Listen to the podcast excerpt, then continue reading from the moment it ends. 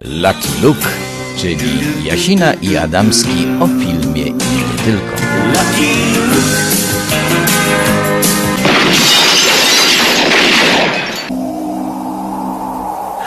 Odryk.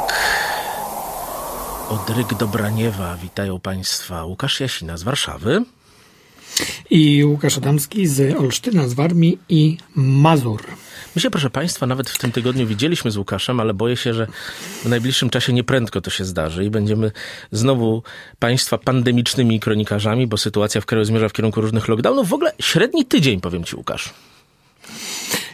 Tak, i e, no my się oczywiście widzieliśmy, bo w telewizji, w TVP Kultura nagrywamy jeszcze różne rzeczy. W radiu nie musimy, bo na łączach e, Olsztyn, Warszawa świetnie działamy. No ale bardzo zły tydzień, który bardzo, bardzo źle się zaczął. Zaczął się od śmierci e, Wojciecha Przoniaka, e, jednego z najwybitniejszych polskich aktorów. E, I chyba przy okazji jednego z 78 lat wybitniejszych aktorów światowych. My dziś będziemy rozmawiali, proszę Państwa, o serialu Netflixowskim o rewolucji francuskiej, a Wojciech Przoniak to był chyba ten aktor, który najlepiej zagrał głównego negatywnego, bądź dla niektórych pozytywnego bohatera tej rewolucji, czyli Maksymiliana Robespiera w filmie Downton Andrzeja Wajdy.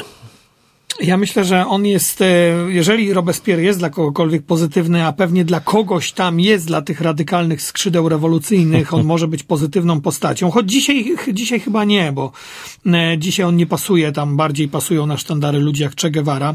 E, Natomiast wiesz, no, no Andrzej Wajda w taki sposób pokazał Robespierre'a, że trudno podejrzewać, żeby ktokolwiek o zdrowych zmysłach tego człowieka stawiał na sztandary po obejrzeniu Dantona, dlatego że Andrzej Wajda pochodził e, przecież z komunistycznego kraju, pojechał do Francji Dantona nakręcić jako człowiek, który znał e, komunizm i wiedział, jak wygląda każda rewolucja. I dlatego Danton do dzisiaj jest absolutnie najwybitniejszym mm, filmem o jakiejkolwiek rewolucji. Nie tylko dlatego, że Gerard Depardieu, Wojciech Przoniak wspaniałe role stworzyli, tam oczywiście Andrzej Seweryn, Bogusław Linda.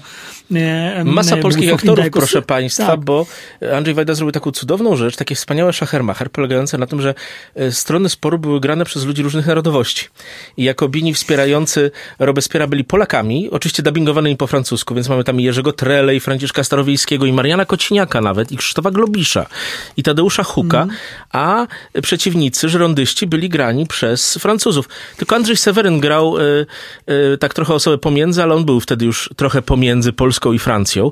Zresztą drugi najwybitniejszy Robespierre w historii światowego kina, w takim wielkim, monumentalnym serialu Rewolucja Francuska, zrobionym w 1989 roku ze, dzięki sponsoringowi francuskiego państwa, które chciało tą rewolucję opędzić, to jest też Polak, właśnie Andrzej Seweryn, który e, już grał w języku francuskim. Jest coś takiego, że my Polacy, którzy przeżyliśmy tą rewolucję jako my, albo jako nasi rodzice, albo dziadkowie, potrafimy grać e, i pokazywać ekstremistów e, w taki sposób, żebyśmy wiedzieli, że ta rewolucja powtórzyć się trochę nie powinna.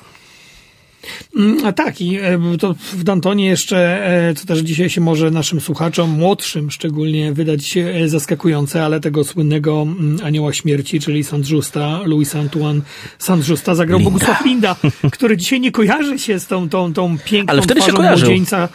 Tak, on tam był zdubbingowany i to przez francuskiego aktora chyba, bo zauważ, że większość tych aktorów polskich, oni sami się chyba zdubbingowali, bo jednak słychać było polskie głosy, znaczy można rozpoznać głos, e, no nie wiem, Seweryna. E, Natomiast jednak Nie, tylko Seweryn. Z, Polsak, z Polaków tylko Seweryn był wtedy w stanie już znać język francuski na tyle, to jest geniusz pana Andrzeja, że mówił sam. Nawet Przoniak jeszcze wtedy był dubbingowany. Nauczył się tego języka dopiero później, co notabene dowodzi też wielkości ich aktorstwa, bo oni wszyscy, mimo tego, że nie mówili swoim głosem, i tak zdobywali, proszę państwa, większe laury od krytyków niż, e, niż aktorzy francuscy. E, Ale przecież, przecież Wojciech Przoniak, nie znając języka dobrze Mhm. francuskiego, już grał na scenach francuskich. Grał również w Wielkiej Brytanii, no, na scenach brytyjskich e, więc no, to był wielki polski aktor, który bardzo szybko się uczył. I wiesz, że tak wczoraj sobie przypomniałem, mm, po, po, po kilku latach odpaliłem Kurczaka mm, Andrzeja Wajdy e, i e, Rola Oscarowa. Dantona bardzo dobrze znam. Tak, tak, do, dokładnie. Rola Oscarowa, wiesz, ja w ogóle jak widziałem tam e, Przoniaka, to ja ja zapomniałem, że to jest Przoniak na ekranie. To, to jest tak wielka rola. To jest rola tak samo wielka, jak rola w Ziemi Obiecanej i rola w Dantonie. To są te trzy największe role, moim zdaniem, Przoniaka u Andrzeja Wajdy. No nieprawdopodobny aktor. Aktor, który w ostatnich latach może nie tworzył już tak wielkich ról, raczej w epizodach grał, ale aktor, który potrafił wszystko i e, często się mówi o tym, że Janusz Gajos jest takim aktorem. Ja uważam, że Janusz Gajos pozostaje często Gajosem w swoich rolach. To jest wielki aktor, ale on pozostaje Gajosem, a Przoniak miał coś takiego, co najwięksi amerykańscy aktorzy, że on potrafił stać się zupełnie kimś innym i zapominaliśmy w trakcie oglądania filmu, że mamy do czynienia z aktorem, e, więc to jest ogromna strata. 78 lat, on jeszcze mógł trochę pograć w polskim kinie. Grał jeszcze w ubiegłym roku i w żadnej roli. poprzednich latach. Nawet te epizody, o których mówisz, dowodzą tego, że Wojciech Przoniak dalej grał. I to jest, no to całe to pokolenie. Wiesz, my często, kiedy mówimy o towarach eksportowych polskiego kina i teatru, mówimy o operatorach, mm, mówimy o reżyserach, ale tymczasem naszym największym towarem eksportowym są jednak aktorzy. I to całe wielkie pokolenie aktorów, urodzone w okresie II wojny światowej po niej, które debiutowało w latach 60., teraz 70-parolatkowie, 80-latkowie, to są aktorzy wielcy, naprawdę na najwyższym światowym poziomie. I jak my się często, Łukaszu, spieramy o te złote i srebrne e, lata Hollywood, prawda? To to są, mamy tych aktorów, którzy debiutowali w Stanach, Pacino, De Niro, Hoffmana, mamy naszych odpo- nasze odpowiedniki, Przoniaka, Seweryna, Olbrychskiego, Piotra Frączewskiego, aktorów naprawdę na równie wysokim poziomie, tylko dlatego nie zrobili wielkiej światowej kariery, bo niełatwo jest ją robić z punktu języka środkowoeuropejskiego, takiego jak polski, prawda? Ale są to aktorzy naprawdę nie gorsi niż ich amerykańscy koledzy. Tak, a znamienne jest jednak to, ja teraz sprawdziłem mm, w Filmwebie, że ostatnim filmem Wojciecha Przeniaka to był film francuski z 2017 roku. On chyba nie miał premiery w Polsce. Gdybyś mu zajrzał w serce, taki był tytuł. W jednej z głównych ról tam gra Gael Garcia Bernal. E, e, A wcześniej Wojciech e, Przoniak zagrał no, ostatni raz w polskim filmie pięć lat temu w filmie Carte Blanche. W roku Jacka 2018 Lusińskiego. zagrał w Polsce po raz ostatni w teatrze telewizji Paradiso w reżyserii Andrzeja Szczeleckiego, który notabene też już nie żyje. Umarł kilka miesięcy Wiesz, temu. i też ja też jestem zdumiony, bo teraz zauważyłem właśnie w tym, w tej, na tym filmwebie, że Wojciech Przoniak w 2014 roku zagrał w dziecku Rozmary w serialu bardzo nieudanym Agnieszki Holland. Myśmy ten serial oglądali, który- tak. słuchaj, myślę obydwaj. I, y, I rzeczą przerażającą jest to, że musieliśmy chyba Wojciecha Przeniaka przegapić. E, Chyba tak, to jest właśnie niesamowite. On tam gra w tak, takim tak. epizodziku w jednej scenie, w drugim odcinku. O, to Państwu podpowiem dla, dla pewnego ułatwienia. Ale Wojciech Przoniak przede wszystkim pozostaje dla nas Korczakiem, pozostaje dla nas Morycem Weltem, pozostaje Dantonem. I yy, to jest rzecz smutna, bo to jest właśnie pierwszy aktor z tego wielkiego pokolenia polskich aktorów, który odszedł. Yy, Ja z naszym przyjacielem Piotrem Zarębą często dyskutowałem o tym, który z nich odejdzie pierwszy, ale pamiętajmy, jeszcze są z nami Andrzej Seweryn, Piotr Frączewski, najwięksi chyba żyjący w ogóle polscy aktorzy, którzy dalej Tak, grają wiesz, da- znakomicie. Da, Daniel Olbryski, który, który stworzył wiele wspaniałych ról, choć nie jest jednym z największych polskich aktorów. To jest Daniel Olbryski jednak jest tym aktorem, Ale zagrał w największych polskich filmach kilka- i to jest ten cały paradoks, Tak. bo on jednak zagrał w największych polskich filmach, ale trochę jako znak plastyczny. Ja czasami mam wrażenie, że gdyby nie ci dwaj wielcy reżyserzy, którzy zawsze Daniela Olbryskiego obsadzali w tych wielkich rolach, Wajda i Hoffman, prawda, zupełnie przeciwstawni, nie byłoby tej wielkości Daniela Olbryskiego. Ale pana Daniela i tak pozdrawiamy. E, Tak, pozdrawiamy pana Daniela. No i oczywiście nie zapominajmy, że Wojciech Przoniak stworzył no, bardzo sugestywną e, rolę u Andrzeja Żułewskiego e, w filmie Diabeł, mm, która, która teraz, jak się ją ogląda, ona wpisuje się w tą, e, wiesz, ona, to jest w ogóle film, który wygląda jak te współczesne horrory, takie przestylizowane jest. trochę jak Midsommar. E, Ponadczasowa rola, wspaniała, wielka rola. No, żegnamy pana, pana, pana, pana Wojciecha i szkoda, że już nie zobaczymy go na ekranie, ale to, co nam zostawił, to jest, to jest ogromna, ogromna mm, spuścizna e, i, i tymi rolami możemy się upajać. Proszę ja bardzo Państwa, w ogóle zajrzyjcie do debiutów Wojciecha Przoniaka. Tutaj Łukasz wspomniał Diabła. Jeden z wielu prekursorskich filmów Andrzeja Żuławskiego, który nie był prekursorski przez to, że poszedł na półki. E, Tak, w tym samym roku, w którym e, Wojciech Przoniak zagrał w Diable, zagrał u Jana Rybkowskiego, zapomnianego teraz polskiego reżysera, w filmie Gniazdo, gdzie zagrał Mieszka I. I Wojciech Przoniak, proszę Państwa, był rewelacyjny również w filmie historycznym. On był Mieszkiem pierwszym. Wiesz, o, jeżeli on w jednym roku gra e, w tego diabła, tego nieznajomego i w tym samym roku Wajdy gra w takim bardzo e, przy, przedziwnym teatra, e, telewizyjnym filmie Piłat i inni, gdzie gra Jezusa, właściwie Joszuę. Jeszua Hanokriego z Buchakowa. Tak. Potem w następnym roku gra dziennikarza w Weselu, gra właśnie Mieszka pierwszego, później zaraz, proszę Państwa, Ziemia obiecana.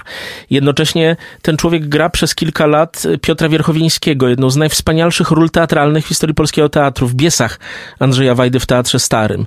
E, potem gra w Locie nad Kukułczym Gniazdem, polskiej adaptacji, która wchodzi jeszcze przed e, adaptacją filmową e, z Jackiem Nicholsonem. Proszę Państwa, to jest dorobek Wojciecha Przoniaka. I pamiętajmy o tym, kończąc ten temat właściwie, bo mamy dużo innych rzeczy do omówienia, my kojarzymy go z tymi trzema wielkimi rolami, od których zaczęliśmy, Welta, Danton, y, Robespiera i Korczaka, ale to jest kilkanaście innych wielkich ról, którym no może tak, sobie tak, dzięki temu przypomnimy. Ja jeszcze ci wejdę w słowo. On oczywiście ostatnią swoją nagrodę dużą dostał e, za rolę tego, pamiętasz, ekscentrycznego Felicjana w ekscentrykach. Tak e, jest. W ekscentrykach Janusza Bardzo fajna rola. Ale przy, tak, ale przecież on był Władysławem Gomułką u Antoniego Krauzego w Czarnym Czwartku, więc tych mhm. ról jest naprawdę bardzo wiele i bardzo wiele różnych. I zostaną te role, bo Wojciech Przyniak miał też jedno szczęście. Y, po pierwsze, dużo grał w filmach, po drugie, teatry z jego udziałem były już rejestrowane. A my, proszę Państwa, teraz skoro Wojciech Przoniak nas na te wiatry skierował, pożeglujemy w kierunku francuskiej rewolucji. Proszę Państwa, jeden z największych kompozytorów muzyki światowej, Georges Delerue i jego muzyka z filmu Rewolucja Francuska.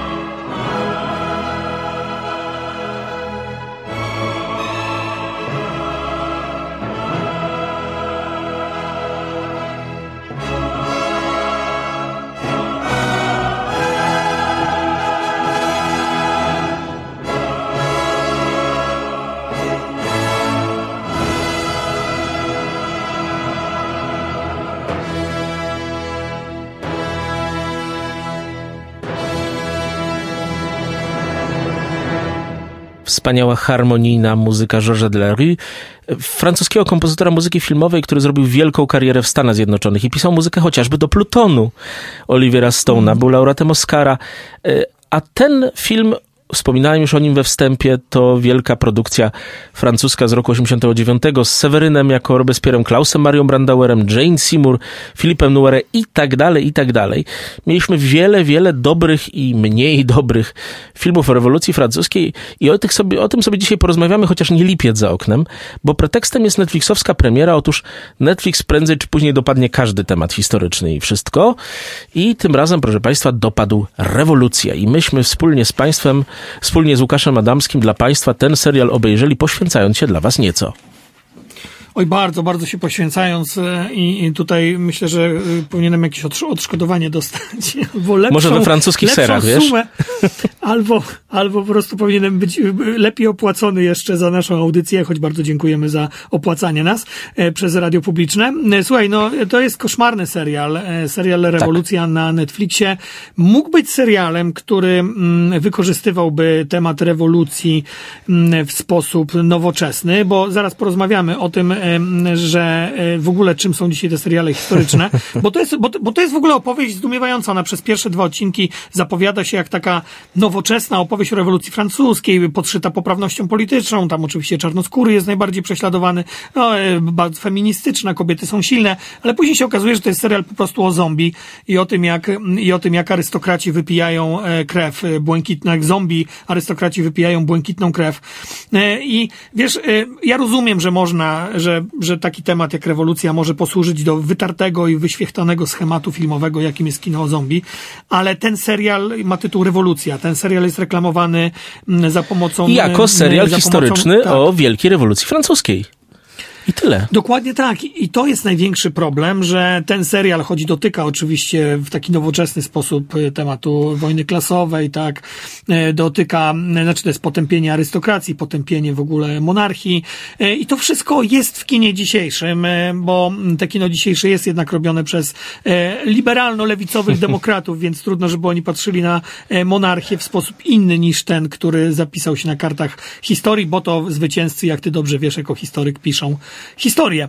E, natomiast wiesz, no, ten serial jest koszmarny, bo on młodym ludziom e, no, robi kompletną sieczkę z mózgu, pokazując, że ta rewolucja francuska to było coś wystrzałowego, zabawnego w zasadzie, coś, co zamyka się w jakimś horrorze, ale horrorze właśnie wchodzącym e, wyżej.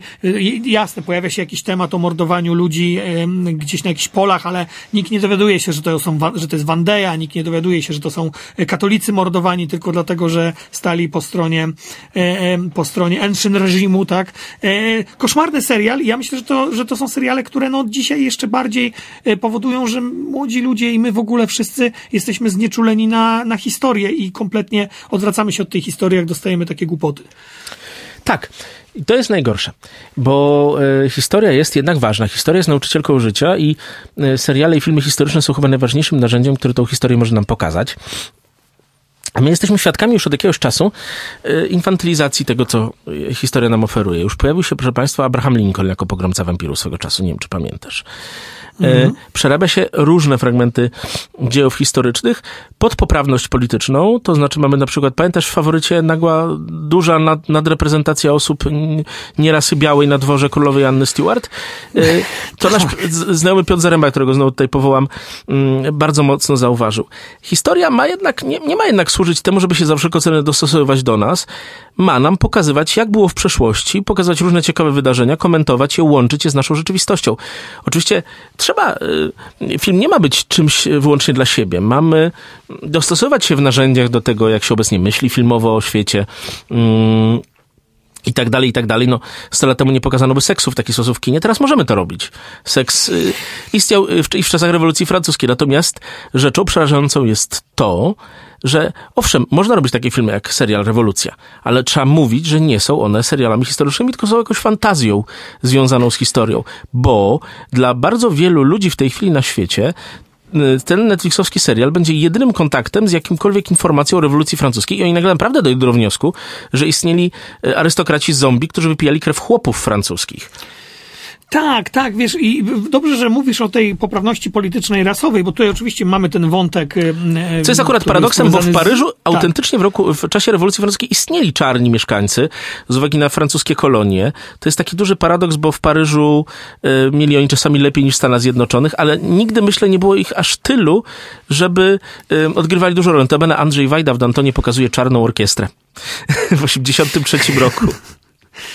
Tak, tak, no to bardzo, bardzo, bardzo poprawnie e, politycznie, ale nie dlatego, że był poprawny politycznie, tylko trzymał się realiów. Tutaj tu mamy ten serial o chorobie, w ogóle jakimś wudu, tak, e, choroba, e, która wskrzesza ludzi, daje im siłę, oni właśnie jednak wciąż chcą tego mięsa ludzkiego, tam w ogóle zakażonych można poznać po błękitnej krwi, jakiś absurd zupełny, ale zauważ, że to jest już tak, że jak mówimy o rewolucji, ta rewolucja zaczyna pożerać trochę własny ogon, bo ja się zastanawiam, czy twórcy e, rewolucji nie powinni zostać oskarżeni o rasizm, dlatego że tam w zasadzie jedynym czarnoskórym bohaterem, znaczy jedyny czarnoskóry bohater jest szamanem voodoo. No, wiesz, jeżeli to nie jest stereotyp rasowy, że pakujemy czarnego, który jest szamanem voodoo, e, to nie wiem, co jest stereotypem rasowym. I to, wiesz, zauważ, że, że oni zaczynają w taki sposób pożerać własny, własny ogon. BBC nie tak dawno zrobiło bardzo dobrą, to znaczy bardzo dobrą pod względem scenariusza, reżyserii, aktorstwa wersję Nędzników na podstawie Wiktora Igo z Dominikiem Westem. Bardzo dobra, ale, ale, ale, ale. No tam to jest to ale, ale, ale. Tam jest tak trochę y, tak nie wyglądała francuska antropologi francuski antropologiczny przekrój społeczeństwa w latach XX XIX wieku. O tak to powiem Ale dyplomatycznie. jeszcze więcej, tam, tam inspektora Javerta gra David Oyelowo. E, no aktor bardzo znany, hollywoodzki bardzo dobry aktor, bardzo dobry, który gra inspektora Javerta. No wiesz, y, Francja nie była koloru... taka tolerancyjna tak. w roku, w latach XX y, XIX wieku, aby dopuścić Murzyna na tak wysokie stanowisko społeczne. E, dokładnie tak. I wiesz, o tym mówię, że ta historia nie tylko jest fałszowana przez poprawność polityczną, bo ja oczywiście nie mam nic przeciwko temu, żeby nawet ktoś robił wariację mm, szekspirowską, e, chociaż Szekspir ma swojego czarnoskórego bohatera Otella, którego biali grali, smarowali się pastą, bo faktycznie rasizm istniał w kinie i Orson Welles smarował się pastą do butów i grał e, Otella. I Laurence mm, Olivier, ale wiesz, no, proszę państwa, Laurence tak, Olivier. I, i Laurence Olivier. Ale wiesz, no można oczywiście gdzieś tam robić wariacje szekspirowskie, ale no jeżeli opowiadamy o czymś, co jest historyczne, no to już przechodzimy Oprócz tego, że Żawerta gra czarnoskóry, co jest niemożliwe, żeby czarnoskóry był inspektorem policji w tamtym czasie. Na barykadach są czarnoskórzy. No, nie wiem, czy Jakobini byli czarnoskórzy. Śmiem w to wątpić, drogi historyku, panie Jasino. Może mi Jest udokumentowanych dwóch znaczących Jakobinów będących czarnoskórymi e, os, os, osobnikami. E, Haiti, które wtedy była kolonią francuską, generowało bardzo ważny ruch rewolucyjny, który zresztą potem był pacyfikowany przez Napoleona przy użyciu polskich żołnierzy, zresztą przechodzących na stronę tych rewolucjonistów. Mamy do tej pory e, Polaków, e, ludzi z pochodzenia polskiego, murzynów z niebieskimi włosami, e, oczami na, na, na Haiti. Taka ciekawostka. I mieszkają w mm. domkach podobnych do dworku, pod, którymi, pod oknami którego sadzą kwiaty, proszę państwa. To jest podobno wyłącznie polska tradycja. Byli, byli, ale nie było ich dużo. Dwóch. Tak. Tak, mm. było dwóch. No nie byli na barykadach, a jednak w nędznikach oni są na barykadach, walczą, a teraz idziemy krok dalej, bo teraz nagle się okazuje, że już naprawdę odsuńmy na bok tą całą, ten cały temat zombie, tak? To, to mhm. Całą tą stylistykę zombie.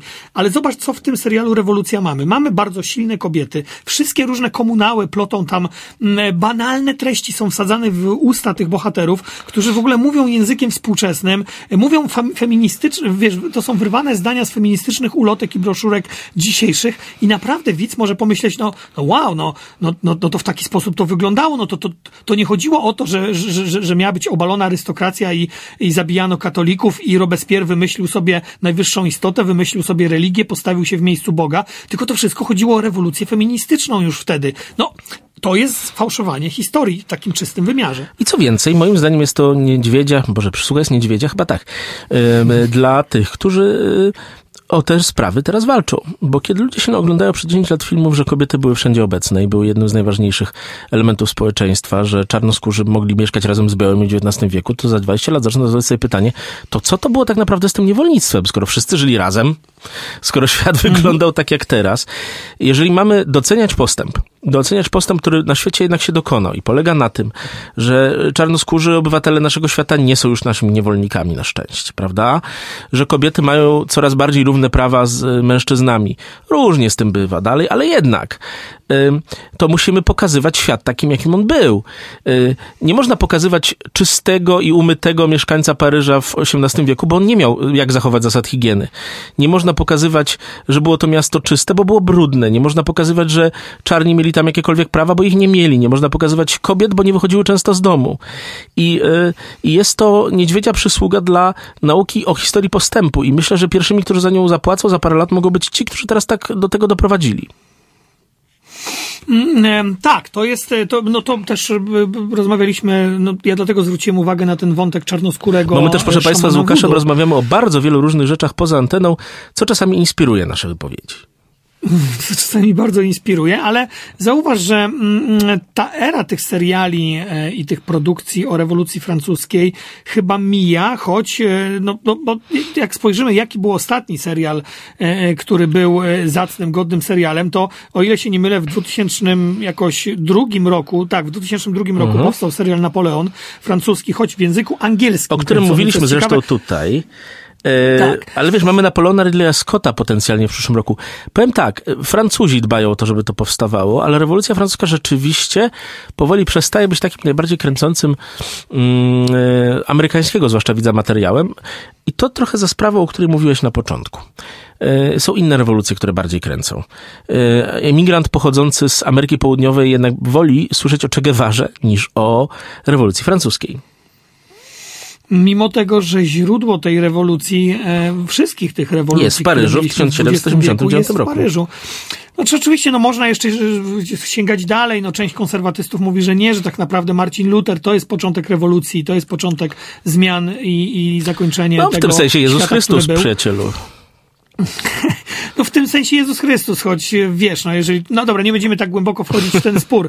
Mm, natomiast, natomiast wiesz, w ogóle rewolucja francuska, która jest matką wszystkich rewolucji, ona stała się takim, e, no co, ona się, ona jest ograniczona do tej marsylianki, których e, słów już e, mało kto rozumie kontekst tych słów. Myślę, że w Polsce też, jak zapytasz młodych ludzi o, o to, czym jest marsylianka, jeżeli zapytasz o to, czym była rewolucja francuska, to, to bardzo trudno będzie, będzie ją zrozumieć e, tym młodym ludziom, między innymi przez takie seriale Netflixa e, i inne produkcje tak popkulturowe, ale zauważ, no to jest, to, nie ma nic, nic bardziej definiującego naszą dzisiejszą rzeczywistość, niż na przykład zderzenie ze sobą rewolucji francuskiej rewolucji amerykańskiej, które naprawdę, mimo tego, że źródła może były podobne, to one były zupełnie innymi rewolucjami. Nawet Thomas Jefferson w pewnym momencie nie tyle odwrócił się od rewolucji francuskiej, ale no jednak skrytykował rewolucję francuską, mówiąc, że amerykańska rewolucja była zupełnie czymś innym. A to jednak jest bardzo istotne. No, czy robimy rewolucję opierając się na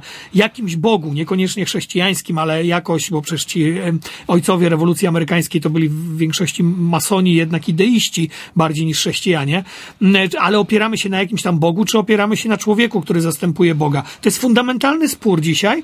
I teraz mamy serial o 1790, o, o 1789 roku i ten spór jest sprowadzony do historii o zombie. Czy to twoim zdaniem nie pokazuje infantylizacji absolutnej naszej współczesnej kultury? Całkowicie nieodwołalnie. Yy, ale samiśmy do tego dobrnęli yy, przejście w kierunku kultury obrazkowej, upadek systemu edukacji wszędzie, to, że nie wymagamy, żeby ludzie czegoś wiedzieli, że przemocowością jest rzekomo yy, posiadanie większej wiedzy niż ktoś. Do tegośmy doprowadzili jak my chodziliśmy do szkoły, to być może nie mieliśmy wszyscy jakiejś genialnej wiedzy i jej poziomu, ale nawet najgorszy kretyn w mojej klasie, proszę Państwa, wiedział, kiedy był chrzest Polski. Albo kiedy była bitwa pod Grunwaldem. Yy, I tyle. Są rzeczy, które wiedzieć trzeba, bo historia, jak już powiedziałem dzisiaj też raz, jest nauczycielką życia. W związku z tym ma nas czegoś nauczyć, a nieprawdziwa historia niczego nas nie nauczy. Historia będąca jakimiś popłuczynami po rzeczywistości jest czymś mało znaczącym i jest czymś, co do niczego nie doprowadzi. Proszę Państwa, mamy wiele dobrych filmów o rewolucji francuskiej, realizowanych od lat dwudziestych. I każdy, i powiem tak, film zrealizowany z latach 20. i 30. z ograniczeniami technicznymi charakterystycznymi dla tamtej epoki są znacznie lepsze niż seriale Netflixowskie. Zresztą, powiem tak, y, to dotyczy wszystkiego właściwie, co się pokazuje w ostatnich 15 latach. Nawet słynni Tudorowie, którzy byli mm, e, takim przełomem historycznym, są, są filmem bardzo zakłamującym rzeczywistość na dworze Henryka VIII. Tak samo e, Faworyta. Właściwie nie jest tak źle z historią współczesną. The Crown na przykład jest bardzo dobrze zrealizowanym serialem. Natomiast, jeżeli chodzi o tą historię dawną, zakładamy to na potęgę. E, próba dostosowania się do tej kultury, którą widzimy i niechęć do tłumaczenia ludziom zbyt skomplikowanej rzeczywistości historycznej zdobyła e, wygraną. Tak, ja dlatego tak bardzo em, cenię i polecam Państwu na HBO Go. Wciąż dostępny jest jeden z moich ukochanych seriali amerykańskich z 2008 roku, John Adams, mm, e, z wybitną rolą Paula Giamattiego między innymi. To jest bardzo dobry serial, bardzo Laurelini. rzetelnie zrobiony.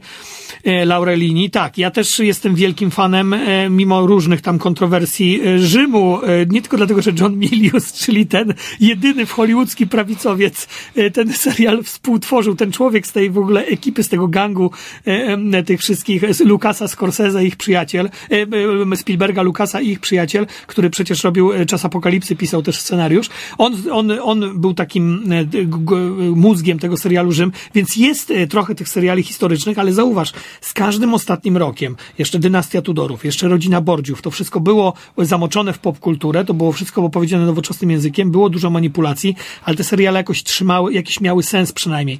Dzisiaj wchodzą te wszystkie Marco Pola, Last Kingdom, Viking, no Wikingowie może trochę mniej i, i nagle się okazuje, że to wchodzi już w tak płytką, infantylną popkulturę, że nie ma czego szukać w tych historycznych serialach. Poza Brytyjczykami, którzy jeszcze się może w tym BBC ograniczają do wrzucania czarnoskórego żawerta, ale przynajmniej jakoś trzymają się tych faktów. Mm, e, Może dlatego, że to pa- państwowa telewizja publiczna. No. No już to akurat nie zawsze jest argument. Y, Państwowa telewizja publiczna czasami y, różne rzeczy puszcza. Proszę Państwa, Ale jakaś odpowiedzialność jest jednak przed podatnikami. Tak. I tu powiedziałeś o bardzo no. ważnej rzeczy, jaką jest odpowiedzialność. No, zrezygnowaliśmy z odpowiedzialności, a jest też odpowiedzialność, którą wywołuje historia. Y, Odpowiedzialność, jaką mają twórcy filmowi, odpowiedzialność, jaką ma, ma, mamy wobec przyszłych pokoleń. Jeżeli pozwolimy na głupotę, ta głupota będzie zwyciężała. I co tu dużo mówić? O rewolucji francuskiej powiedzieliśmy sporo.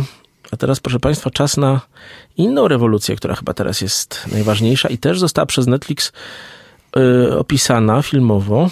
Może z pewnymi manipulacjami, ale jednak zdecydowanie lepiej niż rewolucja francuska. Ale to już po muzyce.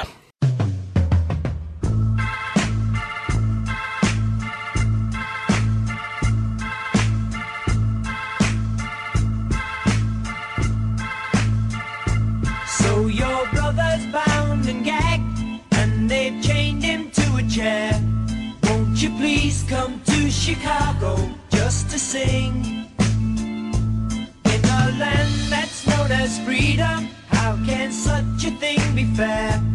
Won't you please come to Chicago for the help that we can bring?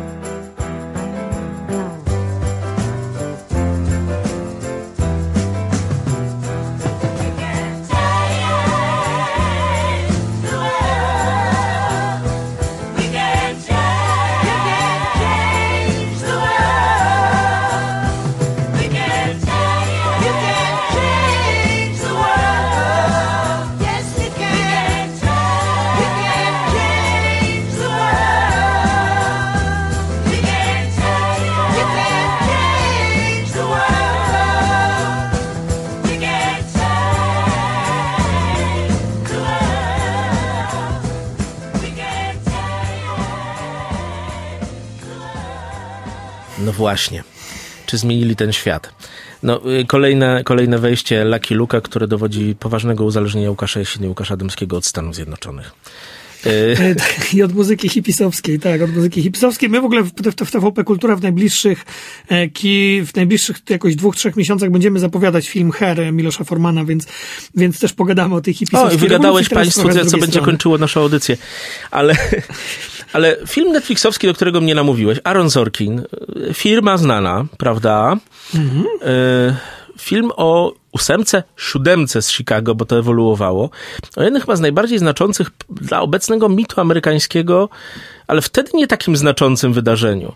Bo tak jak Stonewall dla gejów jest ważnym mitem, ale w roku, kiedy, kiedy miały miejsce te zaburzenia, prawie nikt go w Stanach nie zauważył, prawie nikt ich w Stanach nie zauważył, tak proces e, siódemki, wcześniej ósemki z Chicago, jego znaczenie rośnie wraz ze wzrostem znaczenia ludzi, którzy tam uczestniczyli, byli podsądnymi. Na przykład jeden z najsłynniejszych podsądnych był tam Tom Hagen, późniejszy kongresmen, mąż e, Jane Fondy, wtedy działacz taki e, społeczny, antywojenny. Rok 68, 69, konwencja wyborcza demokratów w Chicago, która wy- wybrała Huberta Humphreya na kandydata tej partii, e, został nim tylko dlatego, że zabito Roberta Kennedy'ego. E, Ogromne zaburzenia, zajścia, które e, rozwaliły niemalże demokrację amerykańską. I po kilku miesiącach, trochę w wyniku nacisków administracji Nixona, który został w międzyczasie prezydentem, osoby rzekomo za te zajścia odpowiedzialne stają przed sądem. A Netflix robi teraz po 50 latach o tym film. Mhm, zanim- jeszcze przejdziemy do tej całej sprawy tych siódemki z Chicago, no to przypomnijmy, Aaron Sorkin, e, absolutnie wybitny scenarzysta i przeciętny reżyser. Ten film on reżyseruje samemu, choć to jest jego najlepsze dzieło reżyserskie. Czysto filmowo myślę, obydwaj się od razu zgodzimy pro forma, że ten film jest dobrze zrobiony. To nie jest Dobrze źle. zrobiony. Bez szału, ale dobrze. Natomiast on, on przede wszystkim jest świetnie napisany i to jest bardzo propagandowy film, natomiast on jest genialnie napisany. Aaron Sorkin, e, zdobywca, m, zdobywca Oscara em, za biografię e, no, taką Zu- Zuckerberga, czyli The Social Network, Moneyball, e, Newsroom, Steve Jobs, e, no grał wszystko, naprawdę bardzo wiele wspaniałych scenariuszy. Ten film miał reżyserować, co widać w finale tego filmu, Steven Spielberg. E, Tam jest taki patetyczny finał, bardzo w, ogóle nieprawdziwy, wyjęty z Amistad. Mm, e, Spielberg jednak tego filmu nie wyreżyserował, Sorkin sam zdecydował się ten film zrobić. No i cóż, no dostajemy taki film, który jest zrobiony moim zdaniem z pozycji wiesz, człowieka, który nie musi już nikogo przekonywać, że rewolucja lewicowa lat 60., rewolucja pokolenia 68 roku e, była słuszna. On już tego nie musi mówić, bo po prostu wszyscy to uznali w Stanach Zjednoczonych, no poza konserwatystami, że ta rewolucja była słuszna, więc on mów, robi film z punktu widzenia zwycięzcy tego, który wygrał i bierze kilku tych herosów ze Spiżu e, na, robi, znaczy wystawia im pomnik, e, Abby Hoffman, Jerry Rubin, David Dellinger, Tom Hagen, e, Hayden, przepraszam, Hagen to był ten z Ojca Chrzestnego, Rennie Davis, John Froys, Lee Weir, Bobby Seale, bardzo ważna postać, człowiek, który był, który był głową, a właściwie no, stał na czele Czarnych Panter, moim zdaniem organizacji jednak terrorystycznej, który w tym procesie w pewnym momencie został wykluczony z tego procesu.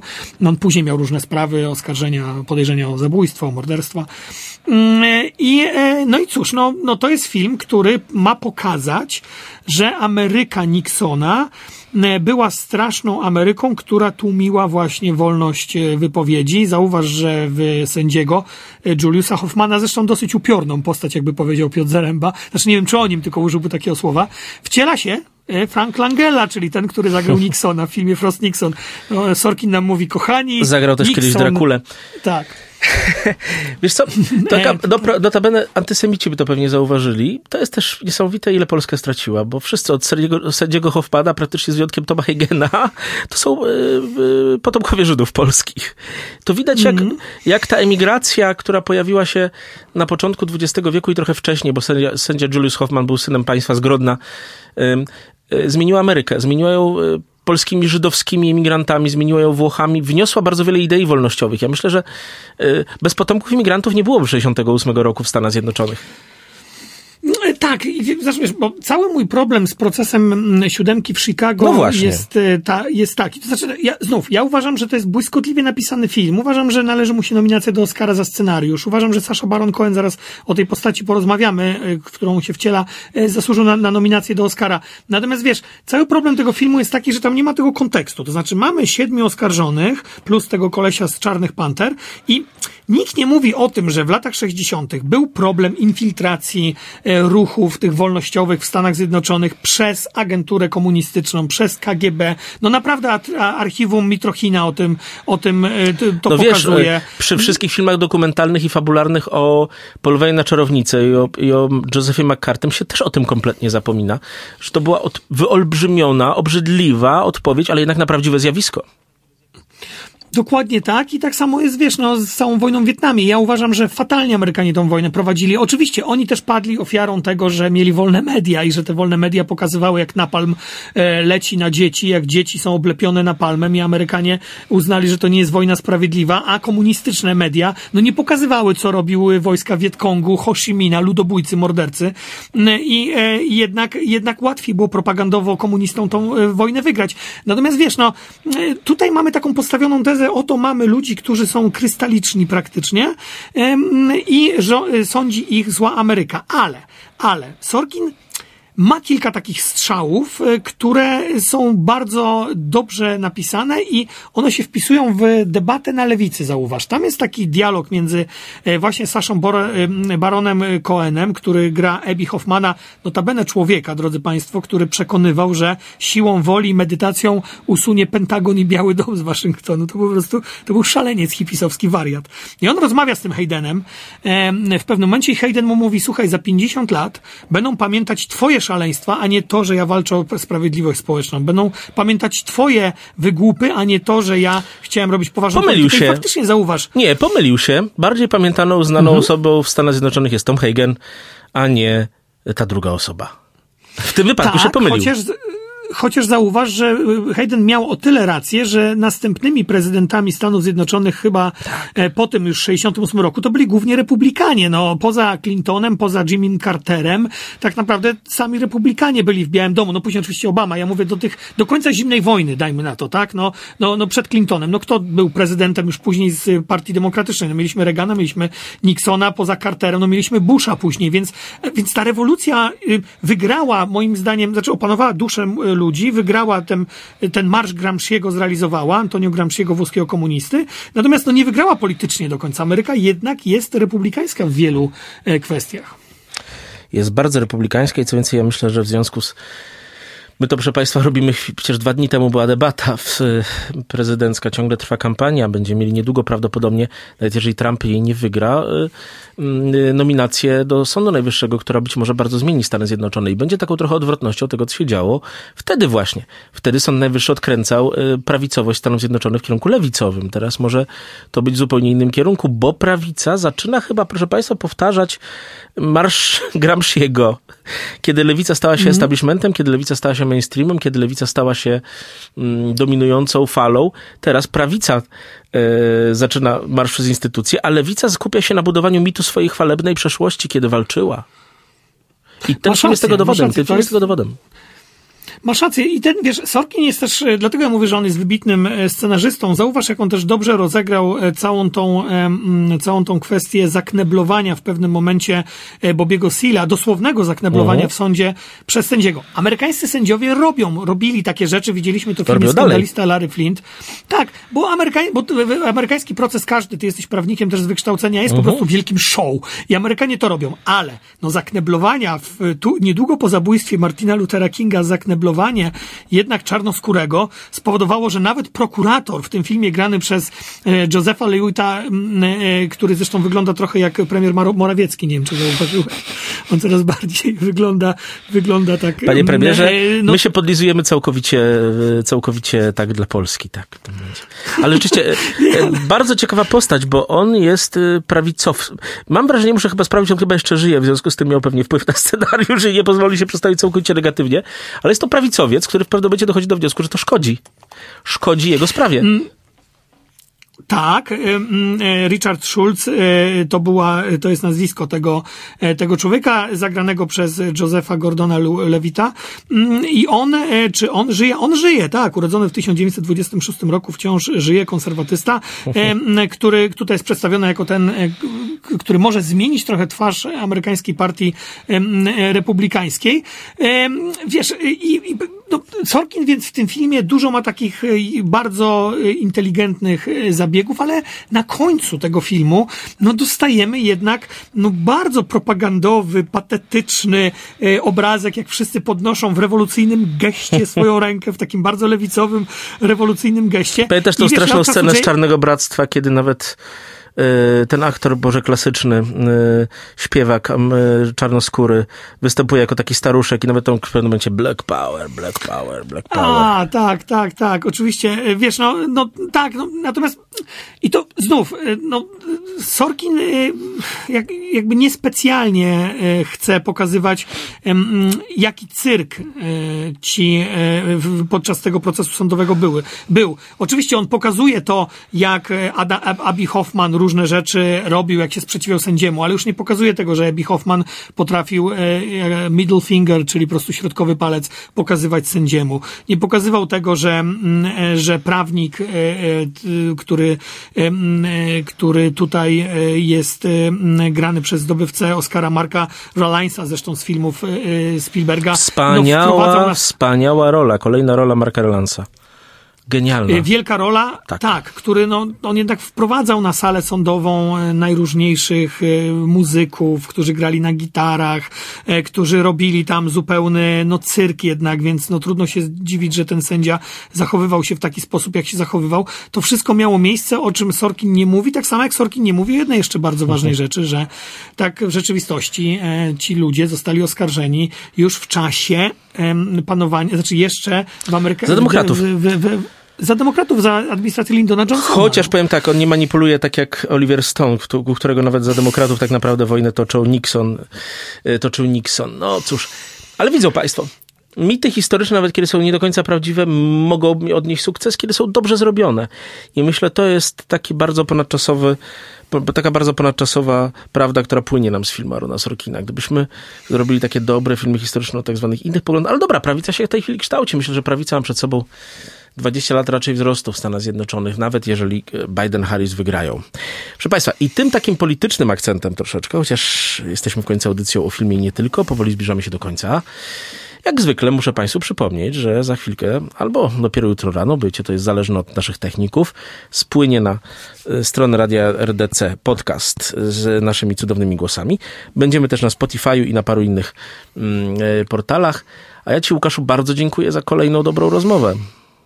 Ja Ci też bardzo dziękuję. Za tydzień porozmawiamy trochę więcej o polskim kinie pewnie. Liczę. Ale może Mamy po- parę po- rzeczy tak, takich, które tam... Będzie. Tak. Mamy, proszę tak. Dzięki, dzięki wielkie. Nie ulegamy lockdownowi na razie. Do zobaczenia. I her na koniec.